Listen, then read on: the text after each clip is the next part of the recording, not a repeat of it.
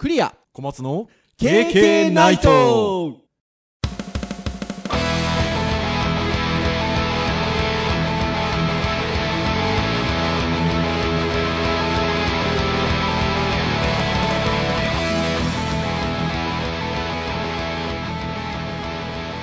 経験ナイトはい。ということで、第61回ですかね。はい、お届けをしますのはクリアと、はい、小松です。どうぞよろしくお願いいたします。はい、よろしくお願いします。はい、ということで、いやー、発売されましたね。お なん、なん、なんすか？あのー、ファミコンミニですよ。あー、あの、クラクラシックフ。ァミコンクラシックミニ？あれ？正式な名前、あえー、任天堂クラシックミニ、はい。ファミリーコンピュータあれでしょはい箱がまた懐かしい感じのやつでしょ？ー。そうですよ。今手元に私ありますけど。ね。ね、割と今人気で、あまあでもとあ、ね、予約した人大体も届いてるんですね。は届いてるんですけど、なんか今買おうとすると、なんか高値がついてたりしてま。すね。どうですか、もうやりました？まだね、これがやってないんですよ。アマゾンで私、あの、最初の予約で予約できてたんですけど、うん。最近はね、それプライム会員じゃないからかなんかわかんないんですけど、うん。発売日の日に発送？あー。なんか昔だったら発売日の日には届いてた感じがあったんですけど、発売日の日に発送ということで、ちょっと私、あの家族で東京の方に行っておりまして、出ましたね、はい。そう、その時に届いちゃってましてですね。うーん。なので、ちょっとまだやれてないんですけどね。それはまた、これからゆっくり今後に、はい。そう、やりたいと思っておりますよ。あのね、小松先生ファミコン持ってました？あ、持ってましたよ。多分今でもうちにありますよ。本当ですか？はい。この間ね、このポッドキャストでも、ちらっと私言ったんじゃないかなと思うんですけど、はい。えー数週間前に小学校の同窓会があったんですよ。はいはいはい。で、その時にね、自分では自覚がなかったんですけど、うん。なんかね、偉く言われたんです。周りの人に。なんすか？クリア君はね、マイコンを持ってるのも早かったと。おー、はいはいはい。それでね、えーファミコンも持ってるのもね、早かったと。はい。なんかね、そんなこと言われたんです。で、僕はなんか他の周りの人よりもそう早く持ってるっていう自覚はなかったんですけど、うん。どうやらなんか早かったようで、はいはいはい。そのクリアくん家にファミコンをやりに行ったりっていうのが、すごく楽しかったと、うーん。なんか言われましてですね、その同窓いいです会のね。なんか、そうやって言われるとちょっとなんかボンボンみたいで、それはいいのか悪いのかってちょっと思ったんですけど、でも確かにね、ファミコンは発売された年に、うん。あの、買ってもらった記憶はなんとなくあるんですよね。多分ね、クリスマスかなんかで、そんな時にね、買ってもらっ、一応たんですよね。だから、すごくね、あの、ファミコンはやってましたよ。うん。うん。なので、ファミコンについては、以前ね、はいはい。またちょっと時間がある時にゆっくり話をしたいもんだということで、と。うん。あれはアーケードゲームの話をした。あー会の時でしたか？ねはい。なので、じゃあ、話そうか？と思いきや、はい。この流れじゃあファミコンについて話そうかってなりそうなこの流れでしたけど、いやいや、ちょっと待てと。えーファミコンを語る前に、あの、家庭でいろいろやったゲームがあるだろうということで、はい。今回は、フリートークの回ではあるんですけど、はい。あの、ゲーム機などうん。についてちょっと話してみようかということで、懐かしい、そんなことで。落ち着い、オチがついたんですよね。うん。編集会議でね。はい。なので、えー今回は、家庭用ゲーム機を懐かしもうと い。いう、もうおっ、おっさんホイホイ、この上ない回が再びあの、7月以来ですか？アーケード界の7月以来、帰ってまいりましたよ。ね、はいわ我々にしては割と温めた感ありますよ。そうですよ。我慢しましたよ、私たち。なので、まあ、そんなちょっと、あの、おっさんホイホイな回に、今日はしてみましょうということで。はい。あのー小松先生、あの、まあ、ご自身でっていうことじゃなくても、例えばお友達の家とかでもあれですけど、いわゆるこう、家庭でなんかやるゲームとかってあの、なんか思い返されるものってあります？えーっとね、あ、自分家じゃなくてもいいわけですよね。自分家じゃなくても大丈夫です。自分家じゃなくて一番僕の中で古い記憶で楽しかったのは、いくつかあるんだけど、やっぱりね、カセットビジョンの予作ですかね。でもそうですよね。僕も友達の家にカセットビジョンがあったんですよ。うーん。多分、あれカセットビジョンだったのかな？ブロック寿司的なもの？のものありましたよ。あとね、ねありましたよね、多分ね。ホッケー的なものもありました。あ、そう、ホッケー的なもの。あれをね、やってましたよ。ねだからやっぱあれが最初最初っていうか割と早いですよね。え。うん、なんかね、みんなでワイワイやったので、楽しかった記憶があるな、それが最初です、ありますよねうんあれは、そうです。だから僕自分で買えなかったですけど、友達が持ってましたよ。あれテレビにつないでやってた？テレビつないでやってましたよ。そうですよね。テレビにつないでやってたんですよね。だから、あれ割と早かったですよね。あ、どのぐらいの時期だったんですかね？僕ね、小学校低学年の頃なので、80年代前半ですかね。フリー。そう。だから、そんなところから私たちは、の世代はスタートしてますからね。うん、そうですね。そう。で、80年代あたりに入ってくると、なんて言うんでしょうね。その LSD だ、あれ、LCD だ、LSI だっていう、こう、うん。いわゆる、一個のゲームしか遊べない筐体みたいなものがね、うん。だんだん出始めるんですよね。そうですね。なんか平安京エイリアンだったりとか、ねえ、あー懐かしい。やってました、ね。平安京エイリアン自体は、あの、もともとパソコンのゲームでソフトとしてそうなんですね。ね、出てきてた、あの、出たものなんですけど、それをこうね、ちょっとそそれ専用の筐体でうん出てきたっていうのがね、ありましたよね。あとは、最近ね、私たち、あの、おっさん世代からすると、もう涙ものの情報を発信してくださってるミドルエッジさん、はいはいはいウはい。ェブサイト。記憶をくすぐる大人のメディア、ミドルエッジっていう、ありますけど、まあ、ここに、まあ、あの、その頃の、あの、ゲームだったりっていうのをたくさん紹介してくれてるんですけど、まあ、僕知らなかったのは、クレイジークライマーの、いわゆるそういうちょっと、専用筐体といいますか、うんクレイジークライミングなんていうのがバンダイさんから出てたんですね。これはね、僕もないっすね。ないっすよねこれ今めっちゃ欲しいですね。ちなみに僕ね、クレイジークライマーのはいボードゲーム持ってましたよ。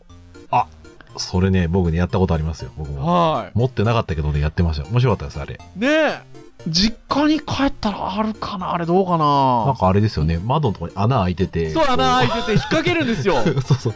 プラスチックのこういうやつをこう。そうそう、こういうやつ、こういうやつって、こういうやつって、ポッドキャスト絶対伝わらないですけど、なんかね、手が引っかかるこう、そう、人形があったんですよ、プラスチックて、そうです、そうです。上を目指すっていうね。の。なんかカードかなんかで進めたような気がしますけどそうですよ、確か。懐かしい。いやー、そんなのやってましたけど、あの、ちゃんとね、ゲーム機もあったということで。うーん。で、それで言うと、パックマンの、そういう専用の筐体もうん。あったんですけど、それもトミーが出してるんですよね。ね、まあ、こんな感じで、なんかライセンス販売みたいなことをしてたんですね。でね、これ持ってたのか、友達が持ってたのか、この LSI のパックマン？っ。ていうのは覚えてますよ、すごい。僕も覚えてますよ。うん僕もね、やりましたよ。ですよね。うん。そんなのが出てたりとか、小松先生、この手のものでなんか持ってたりしたものってあります？あー、LSI ゲームはうね、ん。あー、まああんま持ってなかったですね。あの、知り合いの家でやってましたね。なんかね、あのー編集会議で懐かしいなーって言ってたのは、これもトミーですけど、えースクランブル？ね、横スクロールのシューティングゲームですけど、これはなんか僕持ってはなかったですけど、なんかやってた記憶ありますね。うーん。そう、僕がね、多分ね、買い始めたのはね、はい。もうちょっと液晶が出始めた頃で、うんうんうんこれもね、やっぱ本当にもう、今みたいにね、カセット挿してややるというよりかは、うんもうその中に1個2個ゲームが入っているとか、なん出るっかね、ていうパターンです記よね。憶力ゲームとかね、こう、はいはいはいはいはいはい。なんか競馬のゲームとかなんかいろいろやってましたけど、うんうんうんうん。僕はもうね、いわゆるゲー、ゲーモッチ、この後に話しますけど、ゲーモッチタイプのもので、L、LCD のゲームで、すげえやってたのが、モンスターパニックっていうのやってまして、はいはいはい。これね、あの、エポック社が出してるんですけど、これね、僕初めて聞きましたけど。ああ、本当ですか。あこれ。はね、クリスマスに確か僕買ってもらったんですよ、小学校の時に。うーん。まあ、やってましたよ。ねまあ、レビューとか今の 残ってるのがすごいですけどね。ねえ、YouTube でちゃんと動画残ってますもんね。いやー、すごいですよね。まあまあ、僕らのね、この辺の世代の頃のやつって、割とこう、動ける範囲が決まってて、もう進むか戻るかみたいなね、うん。割ともので、あとはそのキャラクターの液晶がこう、手を出している時に避けて、はい。えー引いた瞬間にこうガガガ通ったりとか、そうです、そう攻です。撃したりとかっていう感じでしたけど。そうですよ。で、もう当時からね、言われてましたよ。僕小学生だったんですけど、あの、こういうものを学校に持ってくるなと。はいはいはいはいはいはいはい。あの、持ってきたら没収だと。うん。もうだから今も昔も変わらんですよ。結局。結局のところ。う,、ん。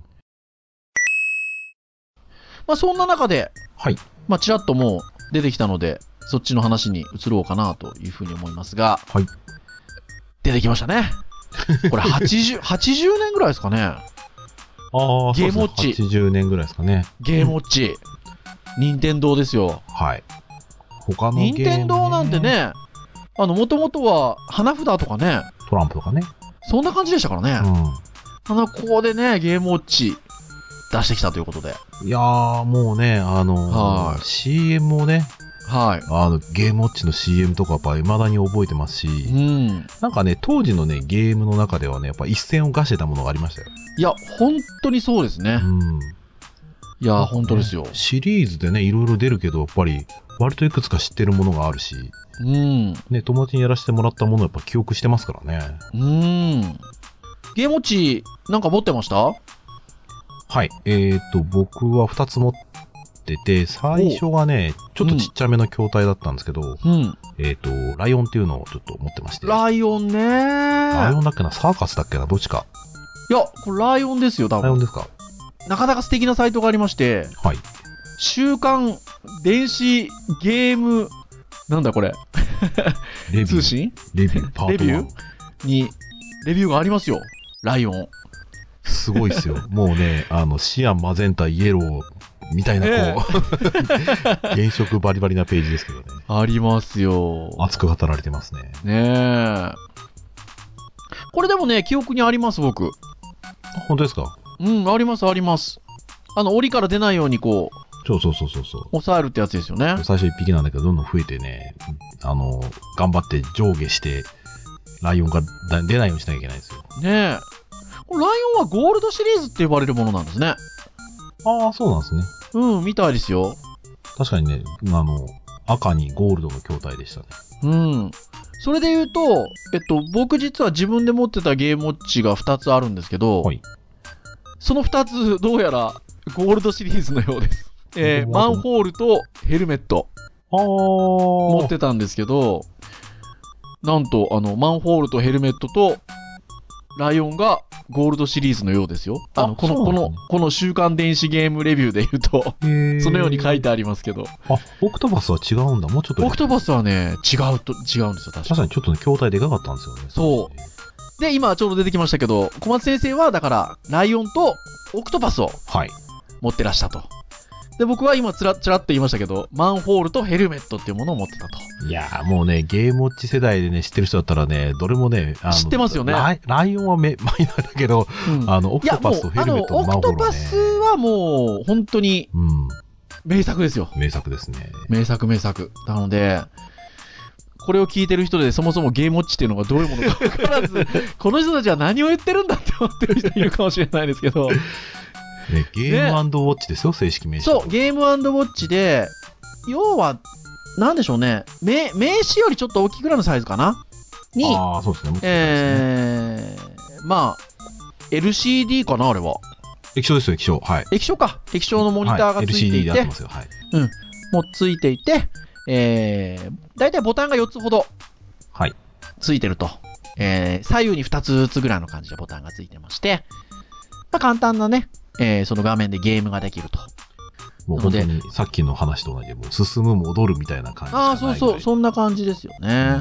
で、進めていくっていうような形になりますが、まあいろんなものが出てまして、まあ今名作だって言ってたオクトパスっていうのは、えー、タコがね、こうはい財宝をちょっとこう、足でカバーをするような動きをしてるまあまあ、んですけど、邪魔するわけですね。そう、それを避けて財宝を取りに行って戻ってくるみたいそう。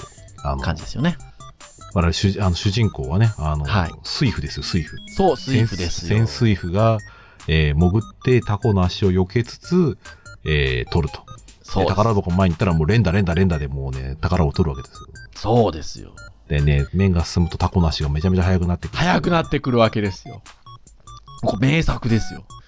で、ヘルメットもね、すごい名作ですけど、ヘルメットは上から物が落ちてくるところを避けながら、まあ右から左にこう通過をしていくっていうような。で、まあその上から落ちてくるものがどんどん速くなってくると。いうのが、まあヘルメットで。まあそういうふうに、まあいわゆる単純なゲームではあるんですけど、あの、非常にこう楽しめるものがね。で、普段は時計代わりになる。まあゲームウォッチなんで、時計代わりになるっていうことなんですけど。編集会議でね、自分では持ってないけど、もう、これは名作だよねって言って二人で声を合わせて言ったのが、ファイヤうん。ファイヤーね。ー。ねやりましたよ。え。名作ですよね、ファイヤーね名。作です、ね。青ですよね、色がね青。です、はい。そう。あ、そのいろんな色なんですよね。そのゲームウォッチがね。いろんな色なんですが、青い筐体で。こう、火事になっているビルから落ちてくる人を、こう、あれは、あれなんですよね。単価なんですよね、本当はね。多分ね、単価でこう、トランポリンみたいな感じで、ぴょーんぴょーんとこね、弾ませてよくよく考えたらすごい世界ですよね。う、ね、えー、救急車まで。誘導すると。バウンドさせて、そう。一人目がバウンドを飛んでる最中に二人目をバウンドさせたりとかね。二人をさせてっていうね。いいや、でもあれ名作ですよ。ねで、落としたら一気減るっていう。そうです、そうです。これね、あの、本当にね、聞いてる人ね、もうわけわかんないと思うけど、知ってる人から言ったら、悶絶もんですよ。悶絶もんですよね。あったっつって。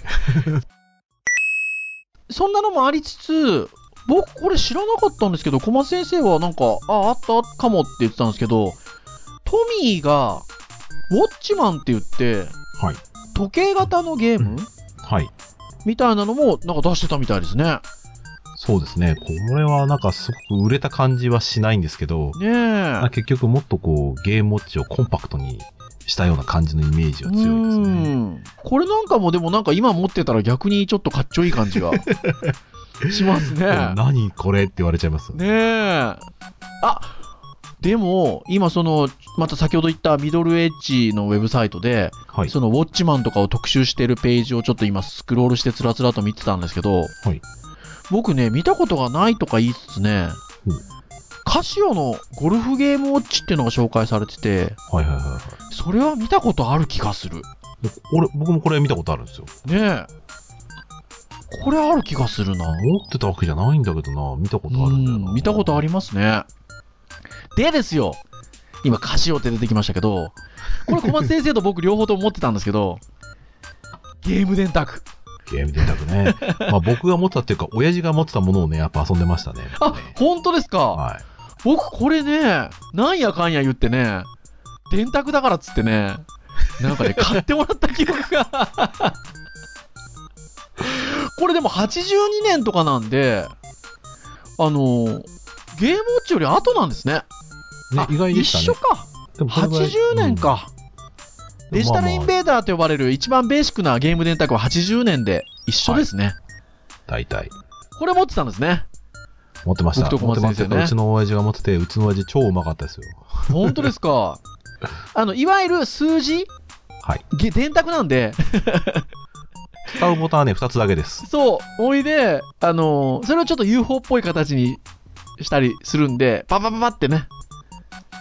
もうやり方は簡単で、もうボタン、片っぽのボタンを押してく数字が、自分のいる場所の数値がどんどん変わってって、はい。で、それを、こう、ほっとくと、数字がどんどん右から流れてくるんですよ。流れてくるんですよね。で、その、お同じ数字を合わせて、で、その合わせるのが、1,2,3,4,5,6,7,8だから、8が来たら、はい7回押して、で、シュートボタンをポチッと押したら、押すんですよね。それがピューって消えるわけですよ。そうです、そうです、そうです。で、これが内部的に、あの、計算されていて、はい。下一桁が0になった瞬間に、それが UFO として次出てくるんですよ。そうですよ。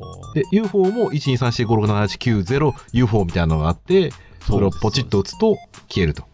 離れてれば離れてるほど得点が高いと。そう。だ何気にね、何がこの戦略性だったかっていうと、はえっ、と、まず数字の流れてくる順番通りに打つとすると、やっぱり低い順番からこう打っていくわけですよ。そうですね。2、4、6、8みたいな感じ。うんだけど、UFO を、あの、打つためには、はい。10にしなきゃいけないので、そうですね。2が出てきたら次8を探して打たなきゃいけないんですよ。はい。でそうしてる間に、あの、その間の4とか6とかお打てないので、どんどん迫ってくるわけですよね。いやだから、そこはね、バランスを見ながらね、こう、これはやばいからとりあえず打っておこう。あ、今だったら足し算いけるっていう。で UFO、UFO、UFO みたいな。伝わってる自信がない。ないですね。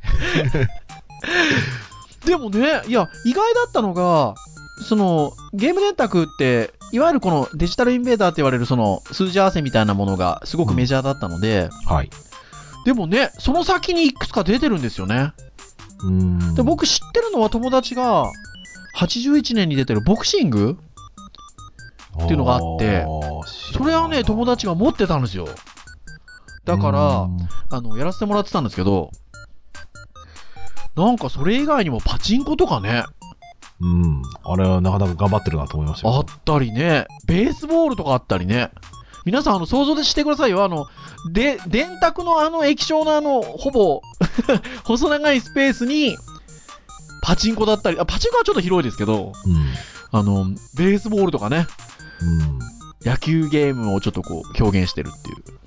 無茶するなーってのがありますね。ねえ、もう何が主なんだかっていう話はありますよね。もう分かんなくなってますよね。そして、81年がカセットビジョンですね。うーん。81年、エポック社、カセットビジョン発売。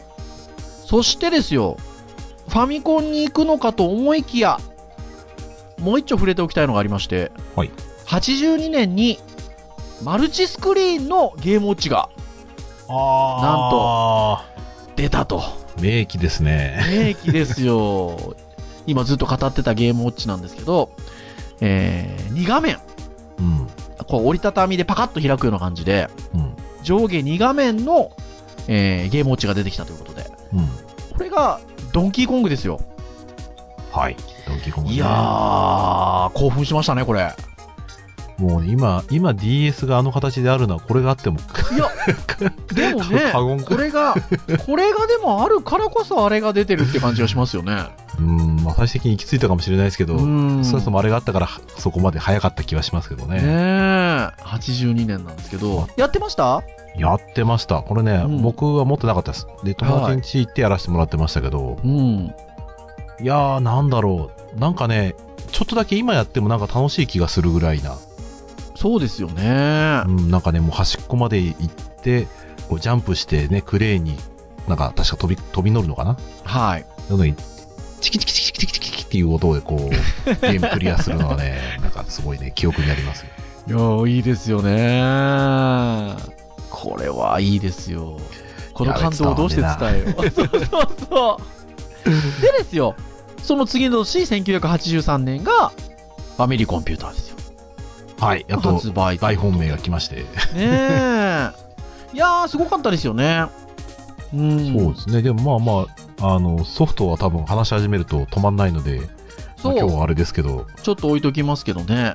まあお互いでも買ってますよね。83年にね。買ってます、買ってます。うん先ほど冒頭の話で話しましたけど、買ってますよ。買ってますし、やっぱりファミリーコンピューターのすごかったところは、あの、まあ、全く同じレベルかっていうとあれですけど、そのゲームセンターで遊んでいたようなゲームが、家のテレビでできるっていうね。うん。ドンキーコングしかり、マリオブラザーズもそうですし、ゲーセンにあったものが家でできるっていう。ね、もうね、特にこのアーケードのゲーセンにいた我々からしてみたら、お金入れなくてもできるっていうのはね遊び放題っていうね。インパクトでかかったですね。いや、これはインパクトでかかったですね。なので、まあ、前回のアーケードゲームの回にお話をしたようなところで出てきたゲームも、いっぱいファミコンで出ましたからね。うん。ゼビウスしかり、ハイパーオリンピックなんかもありましたし、そうですね。あの前回のね、アーケードゲームで出てきたところで言うと、そのあたりも全部ファミコン版出ましたしね。いやー、すごいですよ。ましたね。でファミコンのすごいところは、周辺機器語りも結構出ましたもんね。出ましたね。光線銃だったりとか、はいはいはいはい。あとは、ファミリーベーシック？ありましたね。あたりとかね。ファミリーベーシックとね、ファミリーベーシック V3 っていうのがありました。そうですよ。周辺機器はね、ねえ僕ね、その2つ持ってなかったですけど、ディスクシステムはね、買いましたよ。ああ、そう、ディスクシステムは僕も買いました。あれ、ディスクシステムがあれでしたっけ？中山ミポリンのゲームとかありました？あー、ときめきハイスクールかなんかあったかもしれないあったような気がしますよ。よね。なので、その辺もそうですよね。うん。ディスクシステムのあたりが出てきてるのは実は1986年ぐらいなので、うん。まあ、最初にファミコンが出て3年ぐらい経ってるということなんですけど、まあそれまでにはもうね、85年にスーパーマリオブラザーズが出てたりとかね。いやーしてますからねもう世界ナンバーワンの売り上げを誇りましたからうね。出てますよ。なので、ゲームについては、年末特番あたりですか？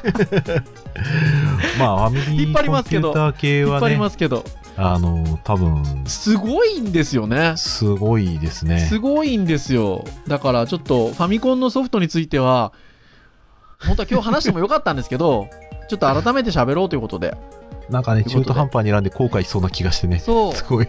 なので、ちょっと次にということなんですが、あの、まあ、筐筐体系で言うと、その後少し、もう少し喋れるものがあって、まあ、87年に今度 NEC さんから PC エンジンがリリースされたとはい。いうことで、これやってましたよね。やりましたね。はーい。まあ、小松先生編集会議でおっしゃられてたのは、ビックリマンワールドとか、はい。なんかもう一個ぐらいおっしゃってましたよね。加トちゃんケンちゃんですか？ああ、加トちゃんケンちゃん。加トちゃんケンちゃんは、あの、あれです。えっと、僕、いとこのうちにありました。うーん。すげえやってました。僕がでも PC エンジンっていうと、一番もう、あの、強烈な印象があるのは R タイプが確か PC エンジンだったと記憶してるんですけど、うーん。違ったかなまあ、あとはね、高橋名人の冒険島とか。あー、そっかそっか、その辺もそうなのか。確かそうだった気がするな。ハドソン、ねえハドソンのゲームがたくさん出た気がしますね。そうですよね。。だから PC エンジンはヒットしましたよね。うん、多分売り方うまかったんじゃないかな。うーん。で、88年ぐらいになってくると、メガドライブが、セガですよね。セガですね。セガさんはその後いくつか出しましたよね。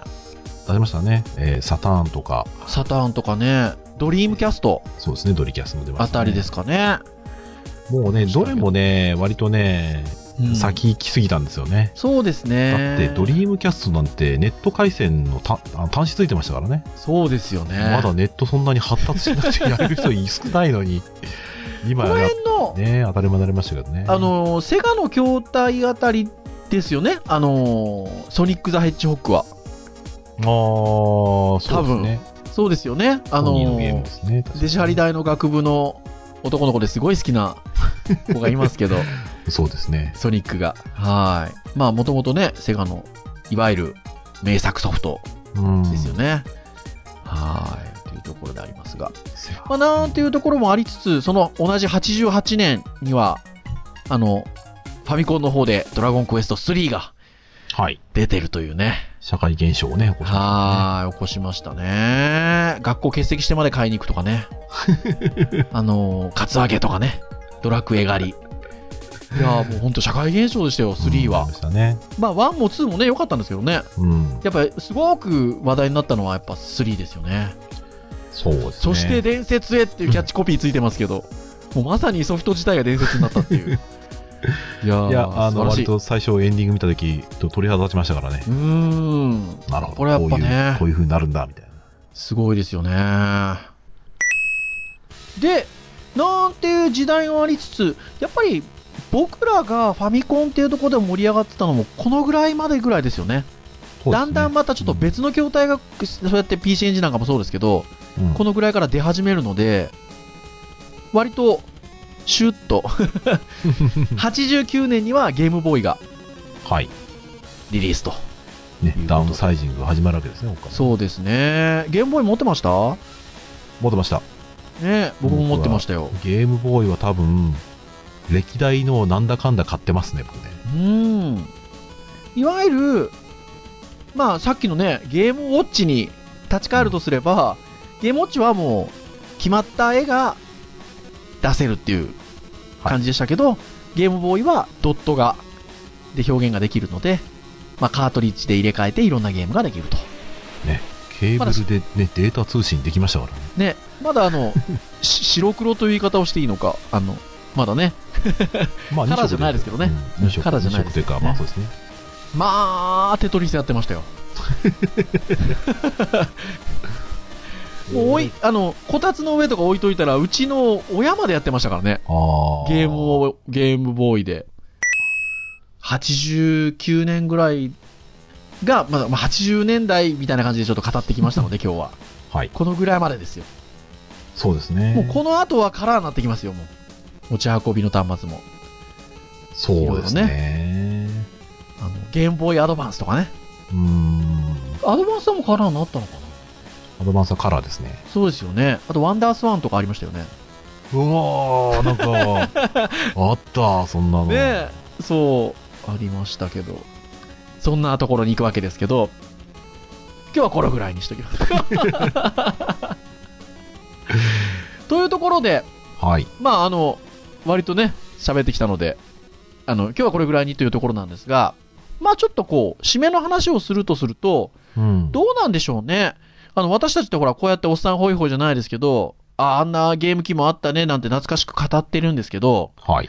今もうデジタルじゃないですか。デジタルですね。いわゆるスマホだなんだうんでゲームをやる時代になってるでしょあのね、我々のこの KK の配信では何度か言ってますけど、も、ものがあった時代からもうそうじゃなくなってきてるじゃないですか。はい。と、なかなかなんかね、あの、こうやって懐かしがるっていうことが今後できるのかなって思うとどうなのかなって気がしますね。なあね、懐かしがり方がちょっと変わりそう変わってな気がする、くるんでしょうね。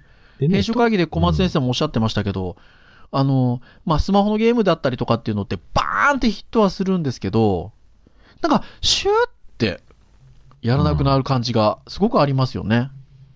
うん。なんかね、うんあの、ソーシャルゲームって、ソーシャルって言ってるけど、はい。僕らがやってたゲームって、ある意味、ネット通信でゲーム一緒にできなかったので、うん。やっぱり友達ん家の家に行ったりするっていうことが当たり前にあったんで。そうですね。だ共感するレベルがやっぱり、あの、遊ぶイコール共感がついてきたものなんですよね。そうですねだ。けど、ソーシャルネットワークってもう知らない人ともね、こう繋がれるっていう良さはありつつもう、ん。ね、そういうなんかやめようと思えばいくらでもやめられるし、はい。ね、友達にちってやるって感じではないから、うん。だから熱中したけどもうやめちゃった、みたいな。あそこなんか、がね。共感できるものって、ね、好きなもの同士は共感できるかもしれないけど、はい。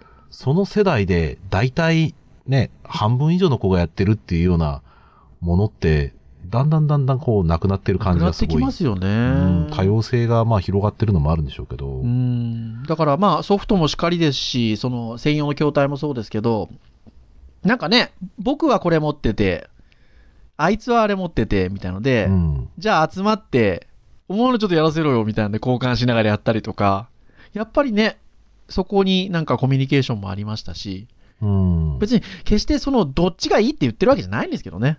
うん。うん、なんですけど、なかなかこう、やっぱり物が介在していたので、なんかこう、なんて言うんでしょうね。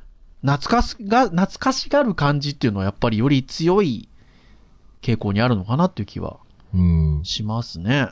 まあ、あとね、なんかその、懐かしがりやすいかなと思ってるのは、うん。僕らの時代に出てたものって、うんえっ、と、非常にこう、エンジニアが頑張って頑張って、あの少ない容量の中でものすごいいいものをたくさん作ってきた。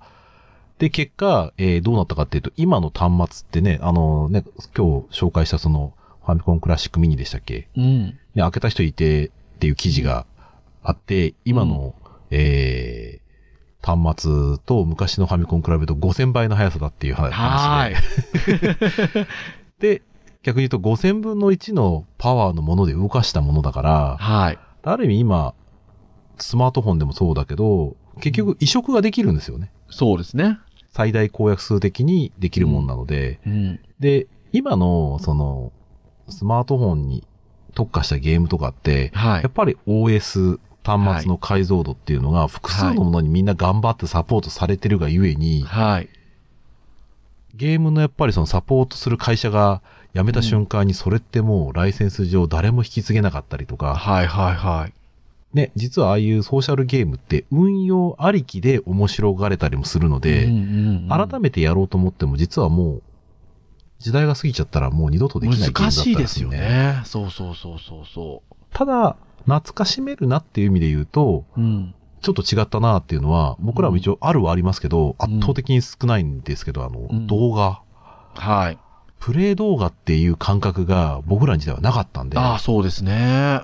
今の子たちは多分懐かしめるのって、ある意味そこかもしれないなああ、そこかもしれないですね。確かにね。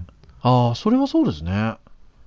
まあ、その楽しみ方も多分世代世代でこう、ちょっと変わっている感じはしますよね。ね。うん、うん、うん。そう。だ僕らは多分世代的には、多分そういうの、ああだこうだ言ってたのって2ちゃんだったりとかね、したのかもしれないですし、もうちょっと上だとニコニコ動画とかね、うん。今もう YouTube とかになってると思うので、うん。